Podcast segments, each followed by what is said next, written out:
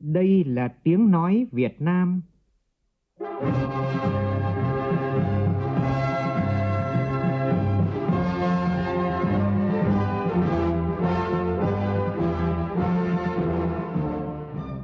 là tiếng nói Việt Nam,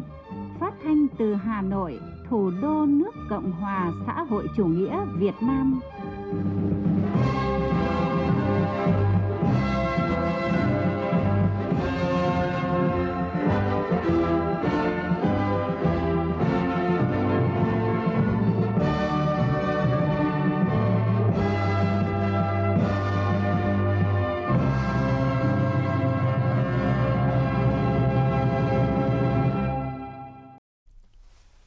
Kính chào quý vị và các bạn.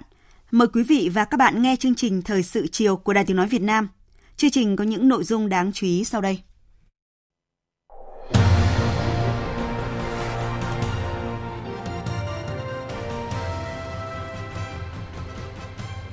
Gặp mặt các vận động viên, huấn luyện viên đạt thành tích cao tại Đại hội Thể thao khu vực Đông Nam Á SEA Games 30, Thủ tướng Nguyễn Xuân Phúc nhấn mạnh thành tích của thể thao là cú hích quan trọng đối với sự phát triển kinh tế xã hội của đất nước kỷ niệm 30 năm Ngày Hội Quốc phòng toàn dân và 75 năm ngày thành lập Quân đội Nhân dân Việt Nam. Mục tiêu, lý tưởng và hoạt động của quân đội Việt Nam đều vì Đảng, vì dân tộc, vì nhân dân, nền tảng để xây dựng quân đội cách mạng vững mạnh về mọi mặt. Nhân dịp này, phóng viên Đài Tiếng Nói Việt Nam phỏng vấn Đại tướng Ngô Xuân Lịch, Bộ trưởng Bộ Quốc phòng. Cục đăng kiểm vừa cấp giấy chứng nhận kiểm định tạm thời cho 13 đoàn tàu của dự án đường sắt đô thị Cát Linh Hà Đông. Đây là cơ sở để vận hành thử toàn bộ hệ thống trong thời gian 20 ngày tiến tới nghiệm thu. Hàng nghìn đoàn viên thanh niên tham gia Ngày hội Chủ nhật đỏ, sự kiện mang đậm ý nghĩa nhân văn, tô đậm triết lý sống nhân ái của người Việt Nam. Trong phần tin quốc tế, Cuba có thủ tướng mới đầu tiên sau hơn 40 năm –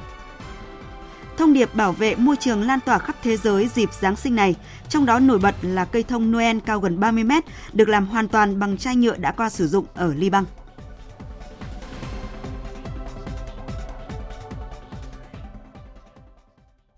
Sau đây là tin chi tiết.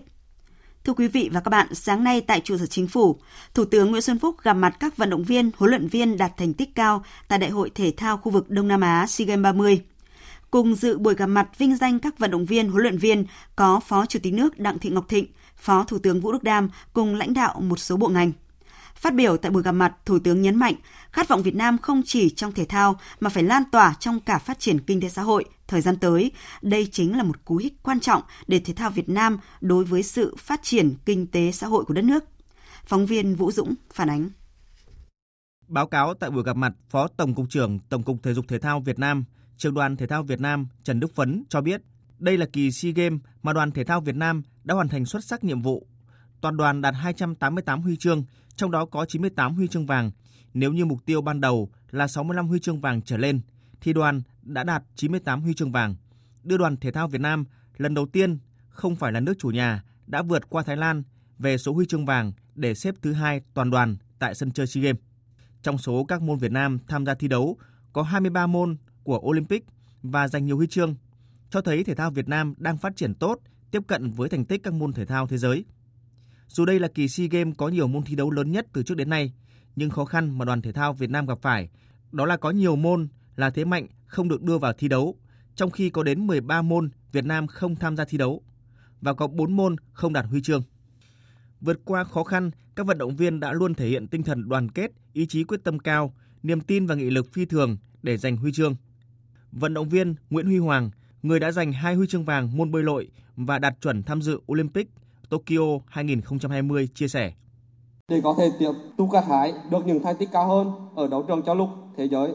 các vận động viên Việt Nam sẽ phải tiếp tục khổ luyện hơn nữa trong và mong muốn các bác lãnh đạo, các nhà quản lý tạo điều kiện đầu tư, tăng cường trang thiết bị, cơ sở vật chất, phục vụ tập luyện tại các trung tâm huấn luyện thể thao. Đồng thời cho các vận động viên có nhiều cơ hội tập luyện tập huấn, nâng cao năng lực, chuyên môn và được tham gia nhiều giải quốc tế để học hỏi, cọ sát, tích lũy kinh nghiệm và thi đấu. Vận động viên Phạm Thị Hồng Lệ giành một huy chương bạc, một huy chương đồng môn điền kinh thì cho biết từ nhỏ đã đam mê chinh phục đường chạy trên những giải cát trắng tại quê hương ven biển Bình Định và đã nỗ lực hết sức mình tại đại hội thể thao lần này. Chiếc huy chương mọi nội dung này đối với em rất quý giá vì là mồ hôi công sức và em đã đóng góp một phần nhỏ vào thể thao nước nhà. Có cá nhân em có thêm được nhiều kinh nghiệm. Ngay sau đó chỉ hai ngày em lại tham gia nội dung 10.000 m và giành được huy chương bạc. Thành tích này đối với em là niềm vui to lớn vì em đã cố gắng hết khả năng của mình nhưng vẫn còn một chút luyến tiếc vì chưa hoàn thành được mục tiêu đề ra. Phát biểu tại buổi gặp mặt, Thủ tướng Nguyễn Xuân Phúc nhấn mạnh đây là kỳ SEA Games lịch sử đáng nhớ của thể thao Việt Nam và cho biết buổi gặp mặt tổng kết này nhận được sự quan tâm của lãnh đạo nhà nước và của toàn xã hội. Không chỉ huy chương vàng của môn bóng đá, Thủ tướng khẳng định tất cả các huy chương mà mỗi tập thể, cá nhân đạt được đều đáng quý trọng, đều là công sức, đổ mồ hôi, nước mắt mới đạt được. Nhắc lại từ lịch sử gắn với kỳ SEA Games này, sau 16 lần tham dự SEA Games, Thủ tướng vui mừng khi nhiều môn thi đấu lần đầu tiên chúng ta đạt huy chương vàng bởi sự xuất sắc của nhiều vận động viên và huấn luyện viên. Nhớ lại những hình ảnh khi các vận động viên Việt Nam được huy chương và quốc thiều Việt Nam được cử, Thủ tướng cho rằng mỗi người dân Việt Nam đều cảm thấy ấn tượng và cảm xúc trào dâng. Đó là sự thôi thúc mỗi cá nhân và toàn xã hội có ý chí vươn lên. Trong đó, Thủ tướng nhắc đến vận động viên bơi lội Nguyễn Thị Ánh Viên với 6 huy chương vàng và một số vận động viên khác truyền cảm hứng mạnh mẽ cho một khát vọng vươn lên. Nhưng cái điều quan trọng của Ánh Viên mà chúng ta cần rút ra là 6 huy chương vàng rồi về phòng vẫn còn khác Tôi được mô tả lại như vậy. Bởi vì cô ấy đã không đạt được cái kỷ lục trước đây, vượt qua kỷ lục trước đây và đặc biệt không đạt được 8 huy chương vàng. Một ý chí Việt Nam chứ không phải bình thường. Tất cả chúng ta đều có khát vọng như vậy thì rất đáng mừng, rất rất, rất trân trọng. Hay là tôi nói ví dụ như là có nhiều cổ động vận động viên hai ba huy chương vàng mà trong tổng kết các ông chỉ có nói điển hình Phạm Thị Hồng Lê đạt Quy chương đồng marathon đã chạy đến kiệt sức, ngất xỉu. Trần Hưng Nguyên 16 tuổi đạt hai huy chương vàng môn bơi và số môn mới phát triển ở nước ta, cũng đạt kết quả xuất sắc. Ở đây có, tôi cũng đề nghị chị Hà, chủ tịch hội phụ Việt Nam là cũng khen thêm cho những cái vận động viên nữ mà ví dụ bóng đá mà đã ngất xỉu, phải đi vào bệnh viện cấp cứu. Thậm chí trên mình đầy thương tích, nhưng không bỏ cuộc. Những hình ảnh mà họ truyền về cái cảm xúc rất lớn cho công chúng nước ta cho người dân Việt Nam chúng ta có thể kể ra nhiều tấm gương như thế nhiều cái quyết liệt ý chí như thế trong thi đấu Nêu lên những câu chuyện cảm động của các vận động viên, Thủ tướng cho rằng đây là bài học quý báu về tinh thần vượt khó, khát vọng vươn lên của người Việt Nam để đóng góp vào khát vọng Việt Nam hùng cường, tiến bước trong tương lai. Thủ tướng mong muốn tinh thần khát vọng đó phải được lan tỏa trong phát triển kinh tế xã hội đất nước. Cho biết kinh tế xã hội của đất nước năm nay rất khả quan, cũng có nhiều kỷ lục được lập.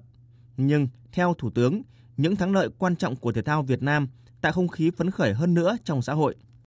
Thắng lợi kinh tế nhiều thứ, vĩ mô tốt, nhiều thứ. Nhưng cái đó chỉ một phần của xã hội. Nhưng quan trọng là văn hóa thể thao du lịch này hết sức thành công rất ấn tượng với đất nước chúng ta các ông chỉ thấy cái không khí xã hội nó phấn khởi không chỉ kinh tế mang lại đời sống người dân giảm nghèo chỉ còn 1,45% mà chính thể thao tạo nên bằng cái, cái màu cờ sắc áo của Việt Nam tạo nên rừng cờ của Việt Nam ít có được điều đó lắm chính các bạn là người đóng góp nên cái không khí phấn khởi của toàn dân tộc mang lại màu cờ sắc áo cho đất nước mang lại uy tín cho đất nước. Lần đầu tiên chúng ta vượt qua Thái Lan trong trong lịch sử thể thao. Mà tôi nói với anh Thiện là cũng sát những ngày cuối cùng mình mới vượt qua được thể thao. Cho 16 năm chúng ta vẫn có bước tiến như thế và điều này cũng thể hiện là cái sự vững mạnh không ngừng của thể thao Việt Nam. Nhìn vào kết quả thi đấu lần này, Thủ tướng cho rằng đó chính là nhờ sự đầu tư đúng hướng, có trọng tâm trọng điểm của nhà nước cho thể thao Việt Nam. Thủ tướng cũng đánh giá cao các mạnh thường quân đã đồng hành hỗ trợ, động viên đoàn thể thao Việt Nam đánh giá cao các phụ huynh của các vận động viên đã thường xuyên hỗ trợ, động viên các em thi đấu, mang vinh quang về cho Tổ quốc. Năm 2021, Việt Nam sẽ là chủ nhà của SEA Games 31. Các thành tích cao phải tiếp tục được duy trì và đạt thành tích cao hơn nữa. Thời gian tới, Thủ tướng chỉ đạo Bộ Văn hóa Thể thao và Du lịch thực hiện tốt pháp luật về thể thao, đặc biệt là hoàn thiện chính sách về bồi dưỡng tài năng thể thao. Tiếp tục coi trọng các liên đoàn, hiệp hội, các câu lạc bộ, nâng cao hiệu quả quản lý nhà nước trong các hoạt động thể thao đóng góp toàn diện phát triển các môn thể thao Việt Nam. Do đó, ngành thể dục thể thao phải có chương trình hành động để triển khai các mục tiêu này. Tại buổi gặp mặt, thay mặt lãnh đạo Đảng, Nhà nước, Thủ tướng Nguyễn Xuân Phúc đã trao hai huân chương lao động hạng nhất cho đoàn thể thao Việt Nam và cho cá nhân vận động viên Nguyễn Thị Ánh Viên. Ba huân chương lao động hạng nhì cho đội tuyển bóng đá nữ quốc gia và U22 bóng đá nam Việt Nam. Ông Mai Đức Trung, huấn luyện viên trưởng đội tuyển bóng đá nữ quốc gia. Phó Chủ tịch nước Đặng Thị Ngọc Thịnh đã trao 27 huân chương lao động hạng 3 cho 27 vận động viên và huấn luyện viên. Thủ tướng Nguyễn Xuân Phúc cũng đã quyết định tặng bằng khen của Thủ tướng Chính phủ cho 3 cán bộ, 126 vận động viên và 26 huấn luyện viên của đoàn thể thao Việt Nam. Quý vị và các bạn thân mến, hôm nay tròn 30 năm Ngày hội Quốc phòng toàn dân và 75 năm ngày thành lập Quân đội Nhân dân Việt Nam. 75 năm qua, dưới sự lãnh đạo của Đảng và Chủ tịch Hồ Chí Minh, vượt qua bao thử thách khắc nghiệt, Quân đội Nhân dân Việt Nam anh hùng đã luôn tỏ rõ bản lĩnh của một quân đội cách mạng từ nhân dân mà ra, vì nhân dân mà chiến đấu. Đây cũng là lực lượng chính trị đặc biệt, lực lượng chiến đấu tuyệt đối trung thành, tin cậy của Đảng, Nhà nước và nhân dân ta, cùng toàn dân chiến đấu giành được những thắng lợi vĩ đại trong sự nghiệp đấu tranh cách mạng, giải phóng dân tộc, bảo vệ Tổ quốc và làm tròn nghĩa vụ quốc tế vẻ vang. Trong kháng chiến hay trong hòa bình, mục tiêu lý tưởng và mọi hoạt động của quân đội ta đều vì Đảng, vì dân tộc, vì nhân dân. Quan hệ máu thịt, cá nước giữa quân với dân là nguồn gốc, nền tảng để xây dựng quân đội cách mạng vững mạnh về mọi mặt nhân kỷ niệm 30 năm Ngày hội Quốc phòng toàn dân và 75 năm ngày thành lập Quân đội Nhân dân Việt Nam. Phóng viên Đài Tiếng Nói Việt Nam phỏng vấn Đại tướng Ngô Xuân Lịch, Ủy viên Bộ Chính trị, Phó Bí thư Quân ủy Trung ương, Bộ trưởng Bộ Quốc phòng.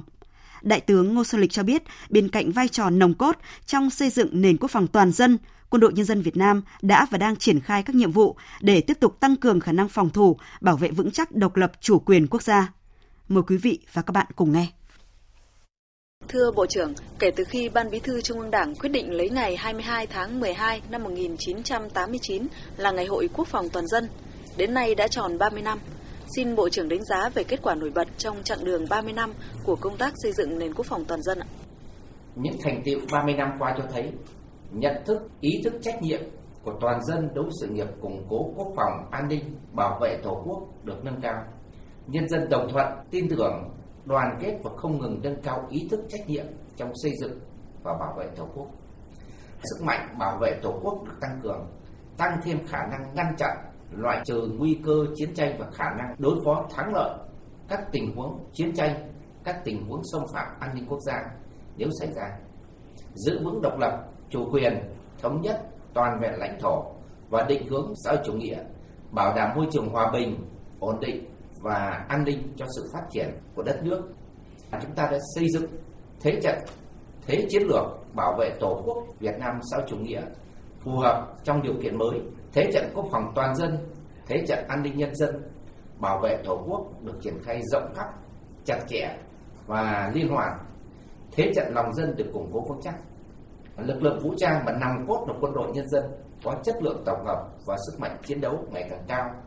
phát huy được vai trò trong sự nghiệp xây dựng và bảo vệ Tổ quốc Việt Nam xã hội chủ nghĩa. Vâng, thưa Bộ trưởng, cùng với xây dựng nền quốc phòng toàn dân, bên cạnh những nhiệm vụ truyền thống trong bảo vệ Tổ quốc, trong tình hình mới, Quân đội Nhân dân Việt Nam còn có thêm những nhiệm vụ đặc biệt. Một trong số đó là bảo vệ không gian mạng. Vậy xin Bộ trưởng cho biết rõ hơn về vai trò của tác chiến không gian mạng với sự nghiệp bảo vệ Tổ quốc ạ. Cùng với các môi trường tác chiến trên không, trên bộ, trên biển không gian mạng trở thành môi trường tác chiến mới, làm thay đổi phương thức tiến hành chiến tranh, xuất hiện các hình thái chiến tranh mới, tác động sâu sắc tới quốc phòng an ninh, hòa bình của mỗi quốc gia, khu vực và thế giới. Hiện nay, các thế lực thù địch sử dụng không gian mạng chống phá ta cả về kinh tế, chính trị, tư tưởng văn hóa, xã hội, quốc phòng an ninh, đối ngoại. Để góp phần bảo vệ vững chắc tổ quốc trong mọi tình huống Quân ủy Trung ương Bộ Quốc phòng đã chỉ đạo các lực lượng thường xuyên nắm chắc tình hình, đánh giá và dự báo sớm, sát, đúng để chủ động tham mưu với Đảng, Nhà nước xử lý tốt các tình huống trên không gian mạng, chuẩn bị đồng bộ lực lượng, phương tiện, tổ chức huấn luyện, diễn tập, tăng cường phối hợp, hiệp đồng tác chiến nhằm bảo vệ vững chắc Tổ quốc trên không gian mạng ngay từ thời bình, không để bị động, bất ngờ. Thưa Bộ trưởng, một trong những nhiệm vụ trọng tâm của quân đội giai đoạn này là thực hiện kết luận 16 của Bộ Chính trị, à, tổ chức lại bộ máy theo hướng tinh gọn, mạnh và không được tăng thêm biên chế. À, vậy Bộ Quốc phòng đã triển khai nhiệm vụ này như thế nào, thưa Bộ trưởng ạ? Việc điều chỉnh tổ chức là yêu cầu khách quan, cấp thiết nhằm đáp ứng và thực hiện thắng lợi mục tiêu xây dựng quân đội nhân dân cách mạng, chính quy, tinh nhuệ, từng bước hiện đại,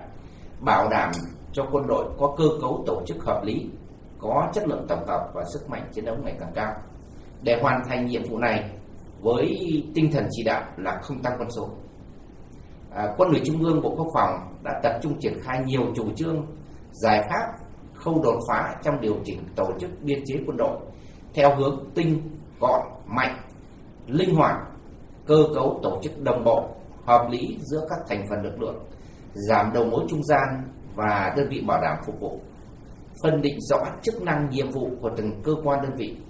từng bước khắc phục sự trồng chéo về chức năng nhiệm vụ giữa các cơ quan và đơn vị. Tổ chức lại một số trường, bệnh viện, viện nghiên cứu, nhà máy sản xuất, sửa chữa quốc phòng, đoàn kinh tế đáp ứng với yêu cầu nhiệm vụ trong tình hình mới và phù hợp với chủ trương, chính sách của Đảng và Nhà nước.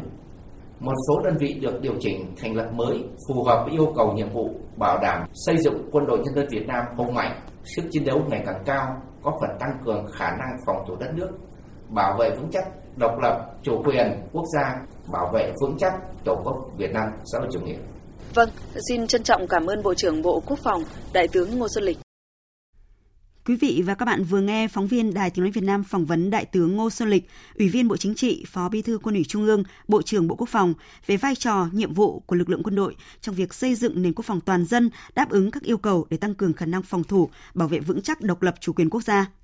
Thưa quý vị, thưa các bạn, kỷ niệm 75 năm ngày thành lập Quân đội Nhân dân Việt Nam và 30 năm ngày Hội Quốc phòng toàn dân, chúng ta cùng tưởng nhớ tri ân công lao to lớn của Chủ tịch Hồ Chí Minh và hàng triệu người lính bộ đội Cụ Hồ đã anh dũng hy sinh vì Tổ quốc. Và chúng ta cũng đặt niềm tin vững chắc vào Quân đội Nhân dân Việt Nam sẽ không ngừng tu dưỡng, rèn luyện, vững vàng về chính trị, tinh nhuệ về trình độ tác chiến để bảo vệ vững chắc Tổ quốc và bảo vệ nhân dân. Thời sự VOV, nhanh, tin cậy, hấp dẫn. Chương trình Thời sự chiều sẽ được tiếp tục với các tin đáng chú ý khác. Sáng nay tại Hà Nội, Ủy ban An toàn Giao thông Quốc gia, Viện Huyết học Truyền máu Trung ương phối hợp tổ chức lễ khai mạc chương trình Hiến máu Chủ nhật đỏ lần thứ 12. Phát biểu tại lễ khai mạc ngày hội, Phó Thủ tướng Thường trực Trương Hòa Bình ghi nhận biểu dương chương trình Chủ nhật đỏ, theo Phó Thủ tướng, cùng với các hoạt động như lễ hội Xuân Hồng, Hành trình đỏ, Ngày hội Chủ nhật đỏ đã thành sự kiện mang đậm ý nghĩa nhân văn, tô đậm triết lý sống nhân ái của người Việt Nam. Phản ánh của phóng viên Phương Thoa. Với thông điệp hiến máu cứu người, sinh mệnh của bạn và tôi, chương trình Chủ nhật đỏ đã trở thành sự kiện có ý nghĩa nhân văn sâu sắc trên quy mô toàn quốc, ngày càng có sức ảnh hưởng sâu rộng với cộng đồng, Chương trình Chủ nhật đỏ lần thứ 12 được triển khai tại 40 tỉnh, thành phố với gần 80 điểm hiến máu, dự kiến tiếp nhận từ 45.000 đến 50.000 đơn vị máu. Chuỗi các ngày hội hiến máu của Chủ nhật đỏ được tập trung tổ chức trong tháng 12 năm 2019 và tháng 1 năm 2020 nhằm khắc phục tình trạng khan hiếm máu dịp cuối năm và chuẩn bị máu dự trữ cho Tết Nguyên đán. Bên cạnh hoạt động trọng tâm là hiến máu tình nguyện, Ban tổ chức cũng thăm hỏi, động viên và tặng quà cho bệnh nhân cần truyền máu tại Hà Nội và một số tỉnh, thành phố. Nhiều ca sĩ, nghệ sĩ cũng tham dự và hiến máu tại chương trình. Từ sáng hôm nay, đã có đông đảo học sinh, sinh viên tới trường Đại học Bách khoa Hà Nội tham dự chương trình và hiến máu tình nguyện. Bạn Quảng Thị Phương Thảo, Bệnh viện Đa khoa Hồng Ngọc, lần thứ 5 hiến máu và Kiều Thị Mây, Đại học Sư phạm Hưng Yên hiến máu lần thứ 3 chia sẻ. À, đây là những giọt máu của em khi em sao đi thì à, em nghĩ sẽ có nhiều người cần đến và trong tương lai à, cũng có thể là lúc mà em cần đến thì có, cũng có người sẽ à, trao cho em những giọt máu như này. Đây là lần thứ ba em hiến máu, giúp đỡ cho những người đang thiếu máu và cũng là một cơ hội để giao lưu với cả các bạn ở trường khác và các anh chị à, tình nguyện viên giúp mình có kiến thức thêm về sức khỏe của mình hơn. Hiến máu nó không như là mọi người nghĩ là nó sẽ có hại à, khi mà mình rút máu đi mà là mình kiểu thay đổi máu bồi dưỡng sức khỏe hơn sau khi hiến máu. Đánh giá cao giá trị nhân văn cao cả của chương trình hiến máu Chủ nhật đỏ, Phó Thủ tướng Thường trực Chính phủ Trương Hòa Bình biểu dương các cơ quan đơn vị, hệ thống đoàn hội các cấp đã tuyên truyền vận động để phong trào hiến máu tình nguyện phát triển rộng khắp, góp phần làm lan tỏa những tấm lòng nhân ái, giá trị tốt đẹp, khơi dậy tinh thần yêu thương cho mỗi cá nhân. Hiến máu cứu người là một nghĩa cử cao đẹp. Tham gia hiến máu góp phần tô thắm thêm truyền thống thương người như thể thương thân,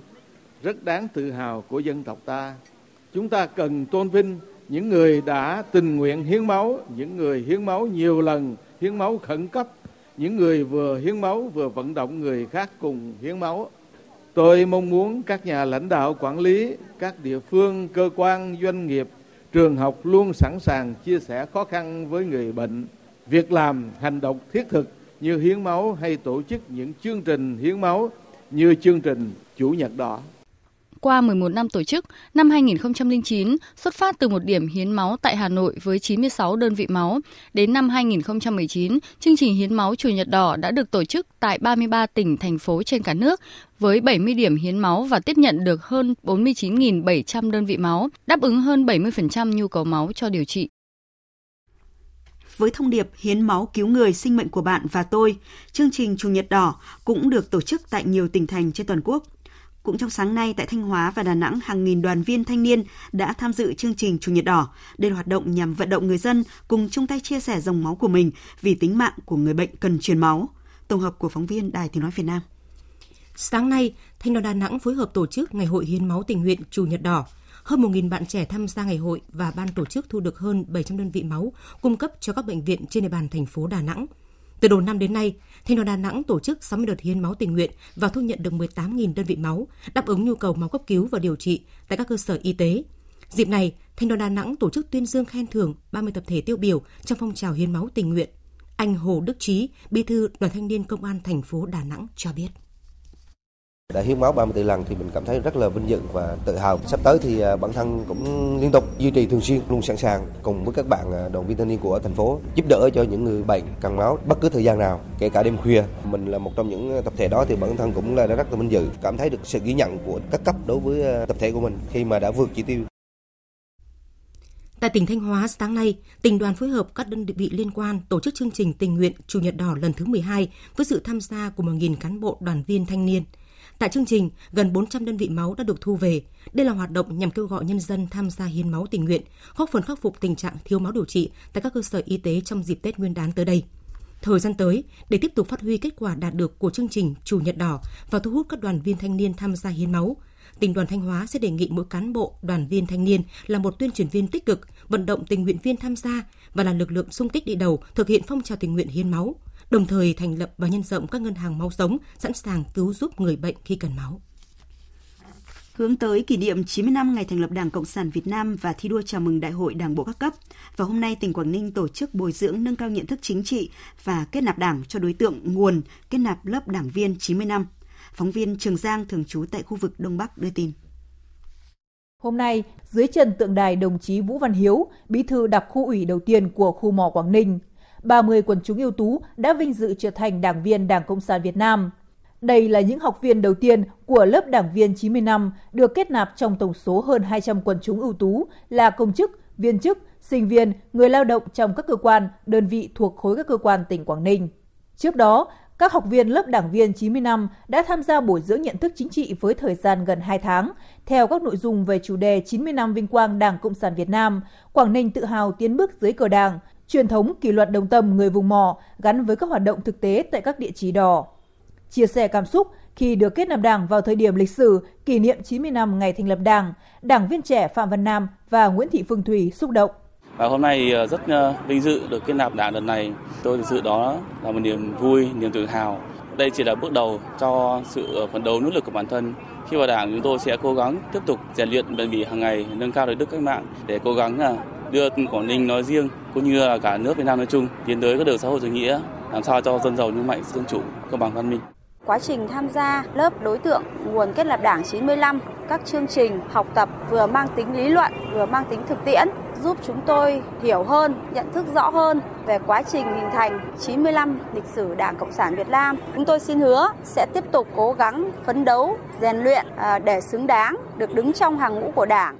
Từ nay đến ngày 3 tháng 2 năm 2020, Đảng ủy khối các cơ quan tỉnh Quảng Ninh sẽ xem xét lựa chọn những quần chúng tiêu biểu, phấn đấu tiếp tục kết nạp 60 đảng viên lớp 90 năm. Các lễ kết nạp sẽ được tổ chức tại nhiều địa chỉ cách mạng của Quảng Ninh như cột cờ Tổ quốc trên đảo Trần, khu di tích lịch sử Pò Hèn.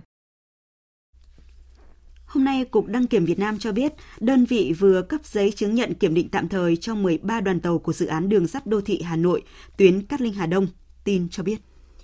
Theo Cục Đăng kiểm Việt Nam, các đoàn tàu được kiểm định từ tháng 9 năm 2018 đến nay đã hoàn thành việc cấp giấy chứng nhận kiểm định tạm thời cho các đoàn tàu nhằm phục vụ vận hành thử hệ thống. Giấy chứng nhận kiểm định chính thức sẽ được cấp sau khi kết thúc vận hành thử và được tổ chức đánh giá độc lập về an toàn đường sắt đô thị cấp giấy chứng nhận an toàn cho hệ thống đường sắt này. Tuy vậy, do tổng thầu chưa đáp ứng được các điều kiện cần thiết nên công tác vận hành thử chưa diễn ra như kế hoạch. Đại diện phòng đường sắt Cục Đăng kiểm Việt Nam cho hay, việc kiểm tra các đoàn tàu của dự án đường sắt đô thị Cát Linh Hà Đông được thực hiện theo quy chuẩn quốc gia được quy định tại quy chuẩn về kiểm tra, nghiệm thu toa xe khi sản xuất lắp ráp và nhập khẩu, bao gồm 23 hạng mục kiểm tra ở trạng thái tĩnh và có cấp điện, kiểm tra vận hành trên tuyến. Dự án đường sắt đô thị Cát Linh Hà Đông có chiều dài là 13,1 km đi trên cao với 12 nhà ga và 13 đoàn tàu. Mỗi đoàn tàu gồm 4 toa, tổng sức chở là 960 hành khách – trên đầu có vị trí dành riêng cho xe lăn của người khuyết tật. Dự án do công ty hữu hạn tập đoàn Cục 6 Đường sắt Trung Quốc làm tổng thầu, hiện đang trong giai đoạn chuẩn bị vận hành thử toàn hệ thống liên tục trong 20 ngày để đánh giá an toàn hệ thống, nghiệm thu toàn bộ dự án. Theo quy định, dự án đường sắt đô thị xây dựng mới phải được đánh giá chứng nhận về an toàn hệ thống bởi một tổ chức tư vấn độc lập. Sau đó, Cục Đăng kiểm Việt Nam thẩm định hồ sơ an toàn và cấp giấy chứng nhận thẩm định mới đủ điều kiện đưa vào khai thác vận hành chính thức. Ủy ban nhân dân thành phố Hồ Chí Minh vừa tổ chức hội thảo giáo dục thông minh với sự tham gia của đại diện nhiều trường đại học các chuyên gia giáo dục trong và ngoài nước. Hội thảo nằm trong lộ trình xây dựng thành phố Hồ Chí Minh trở thành một đô thị thông minh với nòng cốt là những công dân có trình độ cao. Tin của phóng viên Hà Anh. Tại hội thảo, các chuyên gia giới thiệu một số mô hình giáo dục thông minh trên thế giới đang được áp dụng và có hiệu quả bước đầu, có thể ứng dụng trong điều kiện của Việt Nam nói chung và thành phố Hồ Chí Minh nói riêng. Đại diện nhiều trường học cho rằng Hiện nay, việc đổi mới phương pháp giảng dạy theo hướng tích cực, hiện đại được giáo viên tham gia nhiệt tình nhưng cần được đầu tư nhiều hơn về cơ sở hạ tầng. Các ban ngành của thành phố có thể làm cầu nối giữa nhà trường với các nguồn vốn xã hội hóa để đầu tư, đồng thời nhà trường cũng có thể tham gia nghiên cứu, cho ra sản phẩm ứng dụng trong xã hội. Nếu được như thế thì giáo dục thông minh mới thực sự gắn với thực tiễn và đóng góp cho sự thay đổi tích cực của thành phố. Thành phố Hồ Chí Minh đang xây dựng đô thị thông minh và theo các chuyên gia, thì các yếu tố của một đô thị thông minh đều cần sự góp phần quan trọng của giáo dục. Việc xây dựng hệ sinh thái giáo dục thông minh với các mô hình giáo dục và các chương trình dạy học hiện đại cũng đang được đầu tư phát triển để tạo ra nguồn nhân lực chất lượng cao có trình độ quốc tế. Bởi vậy, ông Lê Thanh Liêm, Phó Chủ tịch Ủy ban nhân dân thành phố yêu cầu ngành giáo dục thành phố phải nhận thức rõ nhiệm vụ quan trọng của mình để chủ động tham mưu cho thành phố trong việc xây dựng cơ sở hạ tầng, đào tạo đội ngũ nhân lực đáp ứng được yêu cầu chuyển đổi từ mô hình dạy học truyền thống sang mô hình giáo dục thông minh. Trong đó, giáo dục phải chú trọng kế thừa các ưu điểm của phương pháp giáo dục truyền thống và vận dụng khoa học công nghệ vào giáo dục thông minh. Phát biểu tại hội thảo, ông Nguyễn Văn Hiếu, Phó Giám đốc Sở Giáo dục và Đào tạo thành phố khẳng định,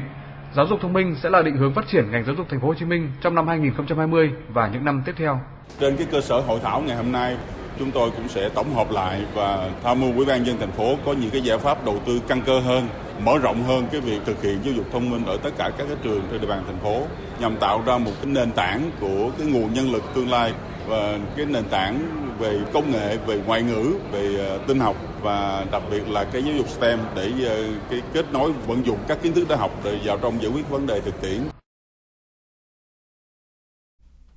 Bộ Xây dựng đã có báo cáo gửi Văn phòng Chính phủ về kết quả kiểm tra tình trạng đường ống truyền tải nước sạch sông Đà. Báo cáo nêu rõ, nguyên nhân đường ống nước sông Đà nhiều lần bị sự cố chính là do chất lượng ống được sản xuất không đồng đều, các mẫu ống được thử nghiệm hầu hết không đạt độ cứng vòng, bề mặt bị xước và có khuyết tật đã tạo ra những điểm sung yếu. Từ khi vận hành khai thác vào tháng 4 năm 2009 đến nay, đường ống nước sông Đà đã có khoảng 30 lần bị sự cố dò dỉ, vỡ ống gây mất nước trên diện rộng. Bộ Xây dựng đề nghị công ty cổ phần đầu tư nước sạch sông Đà đẩy nhanh thực hiện dự án đầu tư xây dựng giai đoạn 2 nhà máy nước sông Đà, trong đó ưu tiên xây dựng tuyến ống truyền tải giai đoạn 2 đảm bảo các quy chuẩn, tiêu chuẩn kỹ thuật và chất lượng. Xin chuyển sang một số tin vắn đáng chú ý. Sáng nay, buổi diễn tập phương án thoát nạn và sơ cấp cứu đã diễn ra tại trường Trung học cơ sở Thái Văn Lung, quận Thủ Đức, thành phố Hồ Chí Minh. Đây là hoạt động nằm trong chương trình tăng cường huấn luyện, hạn chế tối đa thương vong ở học sinh do Hội Chữ thập đỏ, Sở Giáo dục và Đào tạo và Thành phố Hồ Chí Minh phối hợp thực hiện. Cũng trong sáng nay, hàng trăm người dân, đoàn viên thanh niên, lực lượng dân quân, bộ đội đã ra quân tham gia chương trình cộng đồng tử tế với sông Trà Bồng do huyện đoàn Bình Sơn, tỉnh Quảng Ngãi phát động. Huyện đoàn Bình Sơn cho biết, mục đích của chương trình cộng đồng này nhằm tuyên truyền và bảo vệ môi trường, chủ động tuyên truyền cùng các gia đình địa phương hạn chế sử dụng túi ni lông, sản phẩm từ nhựa, tăng cường ý thức, tinh thần trách nhiệm trong đoàn viên, thanh niên và nhân dân.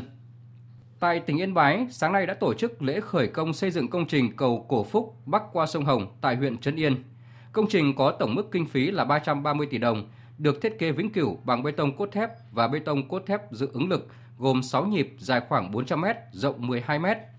Cầu Cổ Phúc là một trong 12 công trình trọng điểm chào mừng Đại hội 19 Đảng bộ tỉnh Yên Bái. Đây cũng là cây cầu đầu tiên nối hai bờ sông Hồng được đầu tư xây dựng trên địa bàn huyện Trấn Yên, mở ra cơ hội thông thương kết nối các xã hữu ngạn sông Hồng của huyện Trấn Yên với trung tâm huyện, qua đó thúc đẩy phát triển kinh tế xã hội của địa phương.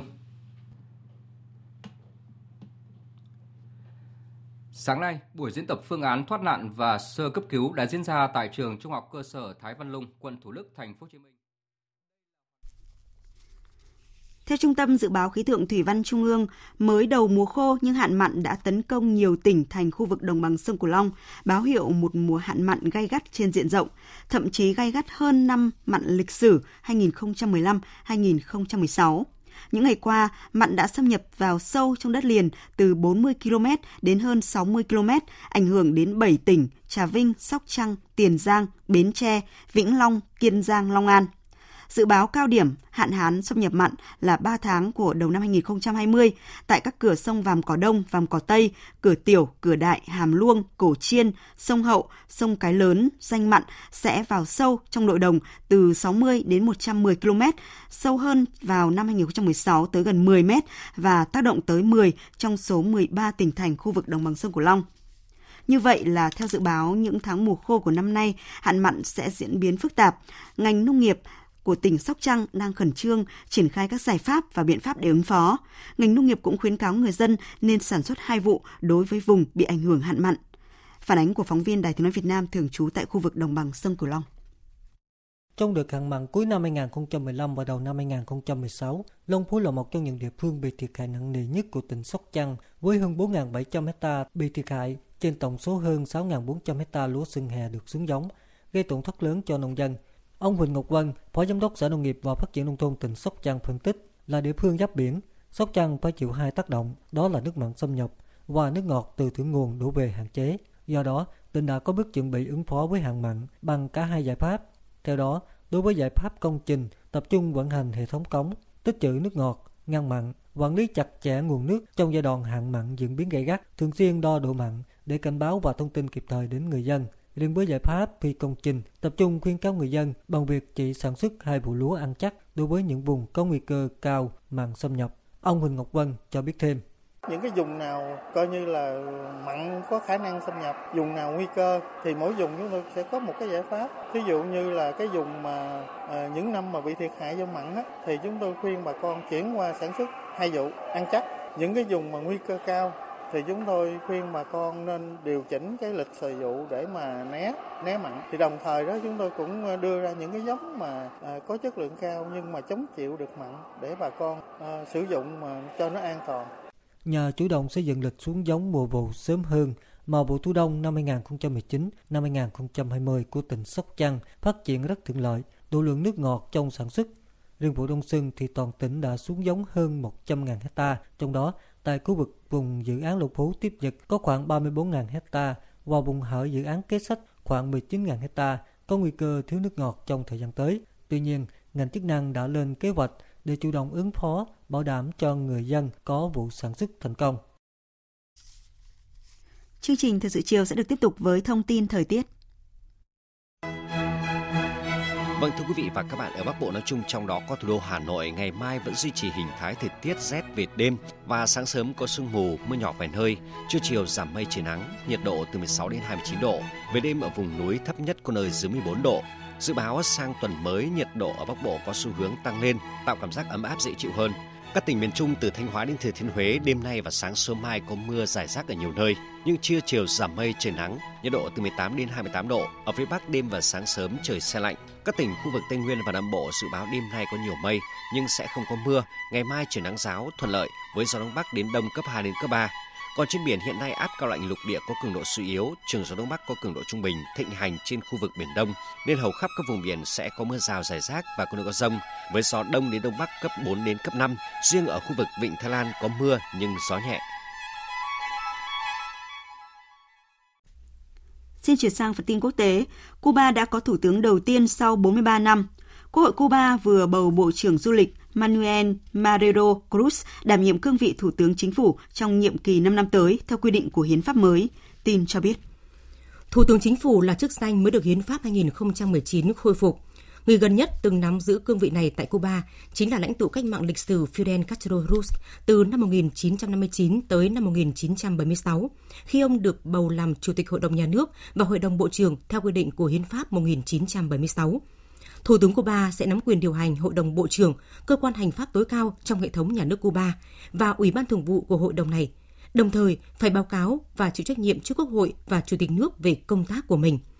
Thủ tướng Cuba cũng có quyền đưa ra các chỉ đạo và kiểm soát việc thực hiện các chỉ đạo này đối với các thủ hiến tỉnh. Một chức danh khác cũng mới được hiến pháp khôi phục và sẽ được bầu chọn vào tháng 1 tới. Nhân dịp ông Manuel Cruz được bầu làm Thủ tướng nước Cộng hòa Cuba nhiệm kỳ 2020-2025 và hôm nay Thủ tướng Nguyễn Xuân Phúc đã gửi điện mừng. Nhân dịp ông Bruno Praia được bổ nhiệm lại làm Bộ trưởng Ngoại giao nước Cộng hòa Cuba và nhân dịp kỷ niệm 60 năm ngày thành lập Bộ Ngoại giao nước Cộng hòa Cuba, Phó Thủ tướng Bộ trưởng Ngoại giao Phạm Bình Minh hôm nay đã gửi điện mừng. Ủy ban bầu cử độc lập Afghanistan thông báo Tổng thống Ashraf Ghani đang trên đường giành chiến thắng nhiệm kỳ thứ hai khi ông Ghani đã giành được đa số phiếu trong cuộc bầu cử tổng thống tại nước này. Đây là lần đầu tiên Ủy ban bầu cử độc lập Afghanistan công bố kết quả của cuộc bầu cử tổng thống sau những lần phải hoãn công bố và kiểm phiếu lại vì lý do kỹ thuật. Hôm nay, gần 4 triệu cử tri Croatia đi bỏ phiếu trong cuộc bầu cử tổng thống, được cho là khá gay cấn ngay trước thềm nước này đảm nhiệm vai trò chủ tịch luân phiên Liên minh châu Âu, bắt đầu từ đầu năm 2020 tới. Tin của phóng viên Hữu Bình, thường trú Đài tiếng nói Việt Nam tại khu vực Trung Âu. Cuộc bầu cử lần này có 11 ứng cử viên tham gia tranh cử, nhưng cuộc đua thực sự chỉ diễn ra giữa ba ứng cử viên, bao gồm đương kim tổng thống Kolinda Graba-Kitarovic, cựu thủ tướng cánh tả Zoran Milanovic và ca sĩ độc lập cánh hữu Miroslav Skoro. Khởi đầu cuộc đua khá suôn sẻ, nhưng đương kim tổng thống Kitarovic, người đang tìm kiếm nhiệm kỳ thứ hai liên tiếp và được Liên minh Dân chủ Croatia của thủ tướng Andrei Plenkovic hậu thuẫn, lại mất điểm ở giai đoạn nước rút. Mặc dù vậy, các cuộc thăm dò dư luận đều cho thấy bà vẫn có lợi thế đôi chút và sẽ cùng cựu Thủ tướng Milanovic bước vào vòng 2 của bầu cử, dự kiến sẽ diễn ra vào ngày 5 tháng 1 tới. Nếu bà Kitarovic thất bại, nó sẽ giáng một đòn mạnh vào Liên minh Dân chủ Croatia của Thủ tướng Plenkovic bởi chính phủ của ông sẽ đảm nhận vai trò chủ tịch luân phiên của Liên minh châu Âu bắt đầu từ ngày 1 tháng 1 tới, với nhiều vấn đề hóc búa hậu giai đoạn Anh rời khỏi khối và tiến trình gia nhập khối của các nước Tây Ban Căng. Tuyên bố độc lập sau sự đổ vỡ của Liên bang Nam Tư cũ đầu những năm 1990, Croatia đã gia nhập Liên minh châu Âu và Tổ chức Hiệp ước Bắc Đại Tây Dương. Tuy vậy, Croatia vẫn là một trong những nền kinh tế nghèo nhất trong Liên minh châu Âu, luôn phải đối mặt với tình trạng một bộ phận người dân di cư sang các nước giàu có để mưu sinh, cùng với đó là nạn tham nhũng vẫn còn phổ biến. Các địa điểm bỏ phiếu sẽ đồng loạt mở cửa lúc 6 giờ sáng giờ GMT và đóng cửa lúc 6 giờ chiều cùng ngày. Kết quả ban đầu dự kiến sẽ được công bố một giờ đồng hồ sau đó. Tổng thống Mỹ Donald Trump đang bắt đầu kỳ nghỉ Giáng sinh với tâm lý khá thành thơi sau khi giành một loạt chiến thắng lập pháp, tạo đà thuận lợi cho ông Donald Trump trong chiến dịch tái đắc cử Tổng thống vào năm tới. Biên tập viên Phạm Hà tổng hợp thông tin. Tổng thống Trump hôm qua đã ký gói ngân sách trị giá 1.400 tỷ đô la Mỹ cho tài khóa 2020, giúp chính phủ tránh được nguy cơ phải đóng cửa. Tổng thống Trump cũng đã ký đạo luật chi tiêu quốc phòng 2020, trong đó bao gồm việc thành lập quân chủng mới lực lượng vũ trụ Mỹ. Đây là lần đầu tiên Mỹ có lực lượng quân sự mới trong khoảng 70 năm. Và trên hết với tỷ lệ thất nghiệp chạm đáy, thị trường chứng khoán cao kỷ lục tại Mỹ, đây là cách tốt nhất để một tổng thống đương nhiệm tái đắc cử trong cuộc đua vào chiếc ghế Nhà Trắng sắp tới. Bất chấp các lợi thế này, Tổng thống Trump vẫn phải đối mặt với vấn đề đau đầu hiện nay, đó là trở thành Tổng thống thứ ba của nước Mỹ bị luận tội, và gần một nửa người dân Mỹ được hỏi ủng hộ việc luận tội Tổng thống. Nhưng có lẽ ông Trump đang nỗ lực để có thể đảm bảo chiến thắng bất chấp việc bị luận tội. Đảng Dân Chủ đang cảnh báo các cử tri Mỹ không nên ảo tưởng rằng sự bùng nổ kinh tế và các số liệu thống kê kinh tế vĩ mô màu hồng của Tổng thống Trump mà bỏ qua thực tế khó khăn khác của đất nước. Tuy nhiên, không phủ nhận đây là những yếu tố quyết định lá phiếu của cử tri, giúp con đường tái đắc cử của Tổng thống Trump tại Nhà Trắng vào năm tới thanh thang hơn. Nhà lãnh đạo Triều Tiên Kim Jong-un vừa chủ trì cuộc họp mở rộng của Quân ủy Trung ương, Đảng Lao động Triều Tiên, trong đó thảo luận về các biện pháp chính trị và cơ cấu tổ chức quan trọng cũng như các bước đi quân sự nhằm tăng cường các lực lượng vũ trang. Theo giới quan sát, cuộc họp này phát đi tín hiệu Triều Tiên có thể sớm tổ chức một phiên họp toàn thể của Ban chấp hành Trung ương Đảng Lao động Triều Tiên. Năm ngoái, sau phiên họp toàn thể của Ban chấp hành Trung ương Đảng Lao động Triều Tiên, Bình Nhưỡng đã thông báo ngừng các hoạt động thử tên thử hạt nhân và tên lửa tầm xa, động thái mở đường cho cuộc gặp thượng đỉnh đầu tiên trong lịch sử giữa nhà lãnh đạo Triều Tiên Kim Jong-un và Tổng thống Mỹ Donald Trump hồi giữa năm ngoái tại Singapore. Nếu diễn ra vào thời điểm này, phiên họp năm nay có thể là để ra quyết định về việc rút lại lệnh tạm ngừng này. Trong một diễn biến khác, Mỹ vừa điều động một máy bay do thám bay qua bán đảo Triều Tiên trong bối cảnh gia tăng căng thẳng và nhiều khả năng Triều Tiên có thể tiến hành một vụ thử tên lửa mới tầm xa. Đàm phán hạt nhân Mỹ-Triều đang rơi vào bế tắc. Triều Tiên cáo buộc Mỹ không đem đến bàn đàm phán một đề xuất mới, đồng thời đề nghị Mỹ tới cuối năm nay phải đưa ra đề xuất mới, nếu không quốc gia này sẽ từ bỏ đối thoại và lựa chọn con đường khác. Trong một diễn biến liên quan, Tổng thống Mỹ Donald Trump và Thủ tướng Nhật Bản Abe Shinzo vừa có cuộc điện đàm kéo dài gần 90 phút và đêm qua nhất trí tiếp tục hợp tác chặt chẽ trong ứng phó với Triều Tiên. Tin cho biết.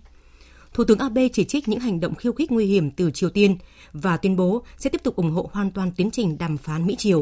Hai nhà lãnh đạo cũng nhất trí tăng cường hơn nữa hợp tác để giải quyết vấn đề bắt cóc công dân Nhật Bản cũng như chương trình tên lửa hạt nhân của Triều Tiên.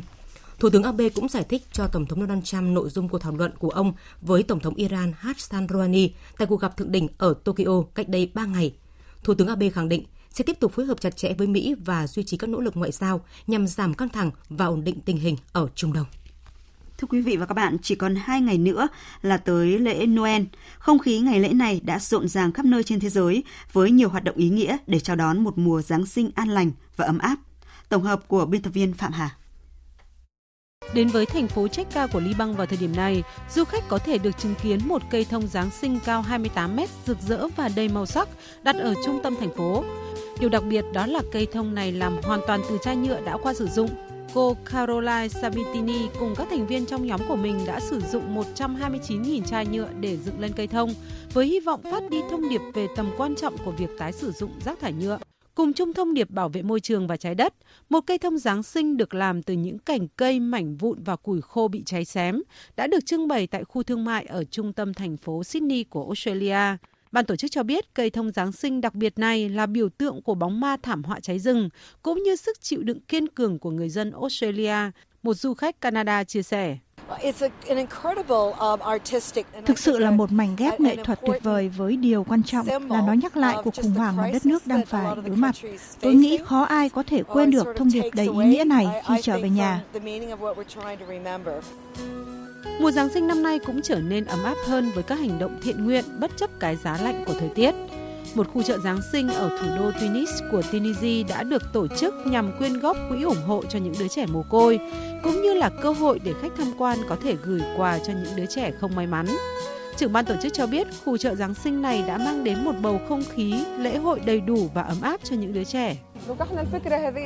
Ý tưởng của chúng tôi đó là làm cho những đứa trẻ cảm thấy vui vẻ hơn, bầu không khí lễ hội khắp nơi. Chúng tôi cũng kêu gọi tài trợ, nhưng đây là sự hỗ trợ đặc biệt dưới hình thức một món quà Giáng sinh. Mọi người có thể đến và đặt món quà dưới cây thông Giáng sinh cho những đứa trẻ. Tiếng hò reo rộn ràng đã khuấy động một góc nhỏ ở thủ đô Budapest của Hungary trong tuần qua. Một nhóm những ông giả Noel bất chấp cái lạnh của mùa đông vẫn mặc những bộ quần áo bơi màu đỏ, đội mũ Giáng sinh chạy qua trung tâm thành phố. Là một sự kiện giải trí giúp mang lại niềm vui cho người dân thành phố mùa Giáng sinh, nhưng cũng là sự kiện thiện nguyện quyên góp tiền cho các tổ chức từ thiện dành cho trẻ em. Giáng sinh là thời điểm cho các bữa tiệc lung linh với ánh sáng rực rỡ và các món quà nhiều màu sắc. Nhưng Giáng sinh giờ cũng trở nên ấm áp hơn với các hành động thiện nguyện và ý nghĩa, giúp tất cả những người kém may mắn được đón một mùa Giáng sinh an lành và hạnh phúc.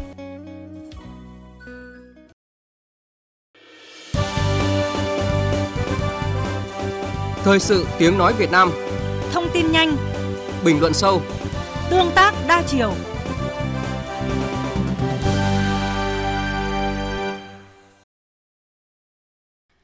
Quý vị và các bạn đang nghe chương trình Thời sự chiều của Đài Tiếng Nói Việt Nam. Thưa quý vị, thưa các bạn, như chúng tôi vừa đưa tin trong phần đầu của chương trình, mới đầu mùa khô nhưng hạn mặn đã tấn công nhiều tỉnh thành khu vực đồng bằng sông Cửu Long. Báo hiệu một mùa hạn mặn gai gắt trên diện rộng, thậm chí là gai gắt hơn năm hạn mặn lịch sử 2015-2016. Năm 2019 sắp kết thúc và chúng ta đã chứng kiến một năm với nhiều biến động của thiên tai. Tình trạng hạn hán, bão lụt gây thiệt hại nặng nề cho người dân ở nhiều địa phương. Và trong năm 2019, chúng ta đã từng chứng kiến nhiều đô thị từ Bắc tới Nam bị ngập sâu trong nước sau những trận mưa lớn. Nếu như trước đây vấn đề ngập lụt đô thị thường xảy ra ở Hà Nội, Thành phố Hồ Chí Minh thì nay đang trở thành mối nguy của hầu hết các đô thị trên cả nước. Thưa quý vị và các bạn, thiên tai là điều không tránh khỏi, nhưng câu hỏi được đặt ra là vì sao những trận lụt lại ập xuống các đô thị như Phú Quốc, bốn bề là biển, Đà Lạt cao hơn 1.500 mét so với mực nước biển, Thái Nguyên, thành phố Trung Du của phía Bắc. Và đâu là lời giải cho thực trạng này? Đây chính là nội dung được phóng viên Huy Nam đề cập trong loạt phóng sự Đô thị ngập lụt, ồ ạt dự án, hạ tầng thoát nước bỏ quên. Bài 1 của loạt phóng sự có nhan đề Nhiều đô thị bị nhấn chìm trong biển nước. Mời quý vị và các bạn cùng nghe. Đã hai tháng trôi qua, nhưng dấu vết của trận lụt lịch sử ngày 16 tháng 10 vẫn còn hiển hiện trên nhiều ngôi nhà, cung đường, ngõ phố của thành phố Vinh, tỉnh Nghệ An. Bà Trần Thị Lan, năm nay 80 tuổi, trú tại phường Hồng Sơn nhớ lại. Dù đã chứng kiến rất nhiều trận bão tràn qua địa bàn, nhưng bà vẫn không thể tin một ngày thành phố lớn nhất khu vực Bắc Trung Bộ nằm ngay bên bờ sông Lam lại bị ngập sâu trong nước. Các tuyến đường huyết mạch như Phan Chu Trinh, Hồ Tùng Mậu, Nguyễn Thị Minh Khai, Lê Hồng Phong, ngày ngày nườm nượp xe cộ ngược xuôi lại biến thành sông để xuồng thuyền qua lại. Đặc biệt, tại khu vực chợ Vinh, rốn của trận lụt, nhiều chủng loại hàng hóa của 1.800 tiểu thương ở đây bị ngập chìm trong nước, gần như hư hỏng hoàn toàn. Ông Nguyễn Văn Trung, tiểu thương chợ Vinh lo lắng, không biết bao giờ mới có thể ổn định lại công việc kinh doanh. Khủng khiếp quá, trận lụt lớn lắm, hàng hóa bị ngập rất nhiều, mà đã ngập là hư hỏng hết. Cho nên rằng là chúng tôi khắc phục nó rất lâu, bởi là chúng tôi không đủ tiền để mà khắc phục cái khó khăn uh, trước mắt nhất là kinh phí để sửa chữa kiosk rồi là hàng hóa là để mua để phục vụ cho nhân dân và phục vụ cuộc sống mưu sinh hàng ngày của chúng tôi gặp quá nhiều khó khăn. Trước đó, qua những ngày mưa lớn đầu tháng 8 năm 2019, đảo Ngọc Phú Quốc, tỉnh Kiên Giang cũng bị thất thủ trong nước. Nhiều ngã đường, khu phố ở thị trấn Dương Đông, Cửa Dương, đường dọc bãi trường bị nước lũ bủa vây, nhấn chìm. Cuộc sống của người dân Phú Quốc đảo lộn hoàn toàn. Hoạt động du lịch, thế mạnh của hòn đảo này ngưng trệ. Thậm chí cảng hàng không quốc tế Phú Quốc cũng phải đóng cửa khi đường băng bị nước lũ tấn công. Hơn 1.500 hành khách bị mắc kẹt. Thống kê của ngành chức năng Phú Quốc cho hay, trận lụt lịch sử này đã làm 8.000 căn nhà bị ngập sâu, nhiều công trình bị hư hỏng, thiệt hại ước tính hơn 100 tỷ đồng. Ông Trần Văn Tương ở khu phố 4, thị trấn Dương Đông cho biết, trận lụt vừa qua là cơn đại hồng thủy lớn dài nhất trong hơn 100 năm qua xảy ra tại hòn đảo này. Ngập là có những nhà ngập là nửa cái nhà luôn. Đồ đạc, tủ lạnh là máy giặt, quần áo, tủ chén rồi là trôi ra ngoài trên gạch hết. Cái gạch ông trì là bị lấn chiếm, cách nhà bích hết đường thoát nước. Năm cũ là chưa có ngập cao như thế này năm nay là nó ngập hơn cái mức mức năm cũ là 6 tấc. Tương tự, mưa lớn kéo dài trong hai ngày mùng 7 và mùng 8 tháng 8, mực nước trên suối Cam Ly dâng cao đã biến thành phố du lịch cao nguyên Đà Lạt, tỉnh Lâm Đồng cùng chung số phận với đảo Ngọc Phú Quốc. Các khu vực chịu ảnh hưởng nặng nề là khu dân cư dọc suối Phan Đình Phùng, suối Cam Ly ở phường 5 và thậm chí khu đô thị cao cấp Gold Valley ở phường 2 cũng bị nước lũ ghé thăm. Nước ngập sâu cục bộ, nhiều gia đình không kịp trở tay. Một số tuyến đường như Trạng Trình, Ngô Văn Sở, Cách mạng tháng 8, Trương Văn Hoàn. Nước lũ tấn công khiến giao thông tắc nghẽn, người dân thành phố Cao Nguyên có cơ hội không tưởng, bắt cá trên đường. Ông Nguyễn Như Việt, Chủ tịch Ủy ban Nhân dân phường 5, thành phố Đà Lạt, tỉnh Lâm Đồng cho rằng địa hình đồi núi dốc, tốc độ bê tông hóa cao đã làm gia tăng nguy cơ úng ngập trên địa bàn khi có mưa lớn. Hiện nay với, với cái tốc độ đô thị hóa nó nhanh như thế này với lại là cái bê tông hóa cho nên cái lượng mà thoát nước nó cũng thấp hơn so với lại những năm trước. Năm nay cái lượng mưa nó cao hơn so với các năm. Cho nên việc mà từ trên thượng nguồn đổ xuống hạ lưu thác cam ly dưới này thì nó nhiều cho nên nó gây ra cái, cái ngập cục bộ. Thành phố Thái Nguyên, thành phố Vinh, cao nguyên Đà Lạt, hay đảo Ngọc Phú Quốc, những đô thị trong quá khứ gần như không biết đến chuyện ngập lụt, thì nay đã bị nhấn chìm trong biển nước sau những trận mưa lớn. Vì quá xa lạ với thực trạng này nên không chỉ người dân mà ngay cả chính quyền, ngành chức năng địa phương cũng bất ngờ, bị động trong công tác chống ngập, tiêu úng đô thị. Từ thực tế Phú Quốc, Đà Lạt, thành phố Vinh, ông Nguyễn Hồng Tiến, nguyên cục trưởng Cục Hạ tầng Kỹ thuật Bộ Xây dựng khẳng định, ngập lụt đang trở thành vấn đề bức bách của đô thị hiện nay. Cái ngập úng đô thị hiện nay diễn ra hầu hết ở các đô thị trên toàn quốc. Nó không chỉ là ở các đô thị chúng ta gọi là các đô thị truyền thống như là Hà Nội, Thành phố Hồ Chí Minh hay là các đô thị ven biển. Nó diễn ra cả các cái đô thị vùng trung du miền núi, phía Bắc, Tây Nguyên, thế rồi à, đồng bằng sông Cửu Long và các hải đảo. Giống như Phú Quốc. Phú Quốc gần 100 năm nay rồi, từ trước cái này nó không bị ngập mà bây giờ nó lại bị ngập. Thế còn à, Đà Lạt thì rõ ràng đây là một miền đất cao nguyên. Thưa quý vị, thưa các bạn, đô thị bốn bề là biển hay thành phố cao hơn 1.500 mét so với mực nước biển, cuối cùng cũng bị nhấn chìm trong một năm mưa bão bất thường. Vấn đề đặt ra là vì sao những điều chưa có tiền lệ ấy nay lại trở thành mối nguy chung cho nhiều đô thị. Phải chăng biến đổi khí hậu, những trận mưa lớn kéo dài với cường độ cao là căn nguyên của thực trạng này hay còn nguyên nhân sâu xa nào khác? Đây là nội dung được chúng tôi đề cập ở bài 2 của loạt phóng sự với nhan đề Trách nhiệm doanh nghiệp 1, trách nhiệm cơ quan quản lý nhà nước 10. Mời quý vị và các bạn cùng nghe. Chương trình Thời sự chiều sẽ được tiếp tục với trang tin thể thao.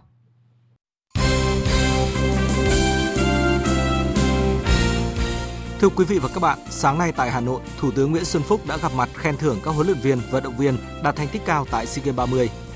Nhấn mạnh, lần đầu tiên trong lịch sử các kỳ SEA Games, đoàn thể thao Việt Nam vượt qua Thái Lan về số huy chương vàng. Thủ tướng Nguyễn Xuân Phúc cũng biểu dương nhiều vận động viên thi đấu nỗ lực ở kỳ đại hội vừa qua như Ánh Viên hay vận động viên điền kinh Phạm Thị Hồng Lệ đã ngất xỉu phải thở oxy sau khi giành huy chương đồng chạy marathon. Thủ tướng nhấn mạnh kỳ SEA Games này đã tạo không khí phấn khởi và là cú hích quan trọng để phát triển kinh tế xã hội đất nước. Những khát vọng tại SEA Games 30 cần được lan tỏa trong phát triển đất nước để xây dựng Việt Nam hùng cường trong tương lai. Tại buổi lễ, đoàn thể thao Việt Nam dự SEA Games 30 và vận động viên Nguyễn Thị Ánh Viên được trao tặng huân chương lao động hạng nhất. Nhiều vận động viên, huấn luyện viên đều tặng thưởng huân chương lao động hạng nhì, hạng ba và bằng khen của Thủ tướng Chính phủ. Còn vào chiều nay tại trụ sở báo Tiền Phong, Quỹ hỗ trợ tài năng trẻ Việt Nam, Liên đoàn Điền kinh Việt Nam phối hợp tổ chức lễ trao thưởng cho các thành viên đội tuyển điền kinh quốc gia. Tham dự SEA Games 30, đội tuyển điền kinh tham dự với lực lượng đông đảo nhất trong thành phần đoàn thể thao Việt Nam, đồng thời có đóng góp lớn nhất trong thành tích chung khi mang về 16 huy chương vàng. Phát biểu tại lễ khen thưởng, ông Bùi Quang Huy, Bí thư Trung ương Đoàn Thanh niên Cộng sản Hồ Chí Minh đánh giá cao thành tích của đội tuyển điền kinh. 16 lần tại SEA Games vừa qua, các vận động viên điền kinh đã làm cho các sân vận động với cổ động viên của nhiều nước, nhiều dân tộc phải đứng nghiêm nhìn lá cờ đỏ sao vàng của đất nước chúng ta được kéo lên trong tiếng nhạc bài tiến quân ca hùng tráng. Nhiều cuộc thi đấu, các vận động viên của chúng ta đã để lại những hình ảnh đẹp, xúc động lòng người về ý chí và tinh thần thi đấu quyết thắng phi thường cũng như tình đồng đội, tình yêu nước. Các vận động viên đã làm cho tuổi trẻ và nhân dân cả nước chúng ta cảm thấy tự hào và yêu nước mình hơn, yêu dân tộc mình hơn. Các bạn là những tấm gương và động lực cho tuổi trẻ Việt Nam học tập, phấn đấu noi theo để làm những điều phi thường mang lại vinh quang cho Tổ quốc. Thay mặt các thành viên đội tuyển điền kinh được trao thưởng lần này, Nguyễn Thị Oanh, vận động viên đã giành 3 huy chương vàng tại SEA Games 30, bày tỏ quyết tâm. Để ghi nhận thành tích của điền kinh Việt Nam tại SEA Games 30, thì quý đã động viên, khích lệ, tặng thưởng cho các vận động viên. Cháu rất xúc động và vinh dự khi được nhận phần thưởng này. Cháu xin dành lời cảm ơn sâu sắc đến các bác lãnh đạo, ngành thể thao, các nhà tài trợ, ban tổ chức trong buổi lễ ngày hôm nay.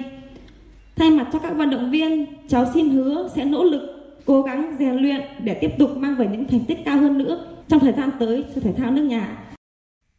Tại buổi lễ, Báo Tiền Phong và Quỹ hỗ trợ tài năng trẻ Việt Nam đã trao tặng hơn 300 triệu đồng cho các vận động viên, huấn luyện viên đạt thành tích xuất sắc tại SEA Games vừa qua, đồng thời khen thưởng các vận động viên Nguyễn Thị Oanh, Nguyễn Thị Huyền, Phạm Thị Hồng Lệ môn điền kinh, Vương Thị Huyền môn cử tạ vì thể hiện tinh thần, ý chí quyết tâm trong tập luyện, thi đấu, truyền cảm hứng tích cực tới đông đảo người hâm mộ.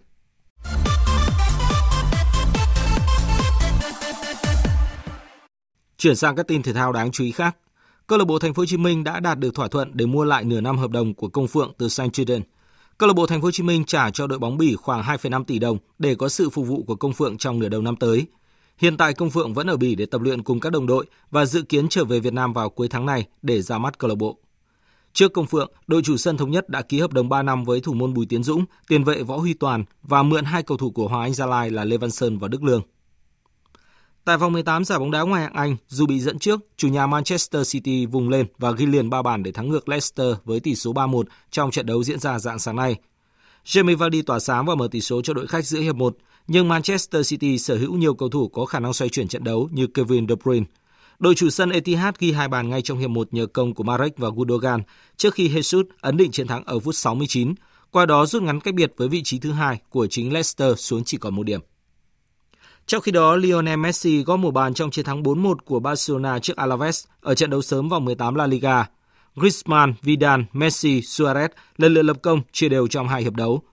Với 39 điểm sau 18 trận, Barcelona tiếp tục dẫn đầu La Liga. Họ đang hơn 3 điểm và hơn cả hiệu số so với Real Madrid. Nếu Real không thể thắng chênh lệch 6 bàn trong trận gặp Bilbao vào tối nay, nhà đương kim vô địch sẽ kết thúc năm 2019 với vị trí số 1 trên bảng xếp hạng. Dự báo thời tiết Phía Tây Bắc Bộ nhiều mây có mưa nhỏ vài nơi, sáng sớm có sương mù và sương mù nhẹ dài rác. Riêng các tỉnh Sơn La, Điện Biên và Lai Châu ngày trời nắng, đêm và sáng sớm trời rét, nhiệt độ từ 16 đến 29 độ, có nơi dưới 16 độ. Phía Đông Bắc Bộ nhiều mây, đêm và sáng có mưa nhỏ, mưa phùn và sương mù, gió đông đến đông nam cấp 2, cấp 3, trời rét, nhiệt độ từ 14 đến 22 độ, vùng núi có nơi dưới 14 độ. Các tỉnh từ Thanh Hóa đến Thừa Thiên Huế nhiều mây có mưa vài nơi, sáng sớm có sương mù và sương mù nhẹ dài rác, trưa chiều giảm mây trời nắng, gió nhẹ, phía Bắc đêm trời rét, nhiệt độ từ 18 đến 27 độ. Các tỉnh ven biển từ Đà Nẵng đến Bình Thuận có mây, đêm không mưa, ngày nắng, gió đông bắc cấp 2, cấp 3, nhiệt độ từ 21 đến 31 độ. Tây Nguyên có mây, đêm không mưa, ngày nắng, gió đông bắc đến đông cấp 2, cấp 3, nhiệt độ từ 15 đến 30 độ. Nam Bộ có mây, đêm không mưa, chiều nắng, gió đông bắc cấp 2, cấp 3, nhiệt độ từ 22 đến 34 độ. Khu vực Hà Nội nhiều mây, đêm và sáng có mưa nhỏ, mưa phùn và sương mù, gió đông đến đông nam cấp 2, cấp 3, trời rét, nhiệt độ từ 15 đến 20 độ. Dự báo thời tiết biển, Vịnh Bắc Bộ có mưa vài nơi tầm nhìn xa trên 10 km, gió đông bắc đến đông cấp 3, cấp 4. Vùng biển từ Quảng Trị đến Quảng Ngãi, vùng biển từ Bình Định đến Ninh Thuận, vùng biển từ Bình Thuận đến Cà Mau và vùng biển từ Cà Mau đến Kiên Giang có mưa rào vài nơi, tầm nhìn xa trên 10 km, gió Đông Bắc cấp 4, cấp 5. Khu vực Bắc và giữa Biển Đông có mưa vài nơi, tầm nhìn xa trên 10 km, gió Đông Bắc cấp 4, cấp 5. Khu vực Nam Biển Đông và khu vực quần đảo Trường Sa thuộc tỉnh Khánh Hòa có mưa rào dày rác và có nơi có rông, tầm nhìn xa trên 10 km, giảm xuống từ 4 đến 10 km trong mưa, gió Đông Bắc cấp 4, cấp 5. Khu vực quần đảo Hoàng Sa thuộc thành phố Đà Nẵng không mưa, tầm nhìn xa trên 10 km, gió Đông Bắc cấp 4, cấp 5. Vịnh Thái Lan có mưa rào và rông vài nơi, tầm nhìn xa trên 10 km, gió nhẹ. Quý vị và các bạn vừa nghe chương trình Thời sự chiều của Đài Tiếng Nói Việt Nam. Chương trình do các biên tập viên Nguyễn Hằng, Hải quân cùng phát thanh viên Kim Phượng, kỹ thuật viên Hồng Thanh thực hiện. Chịu trách nhiệm nội dung Nguyễn Thùy Vân. Cảm ơn quý vị và các bạn đã quan tâm theo dõi.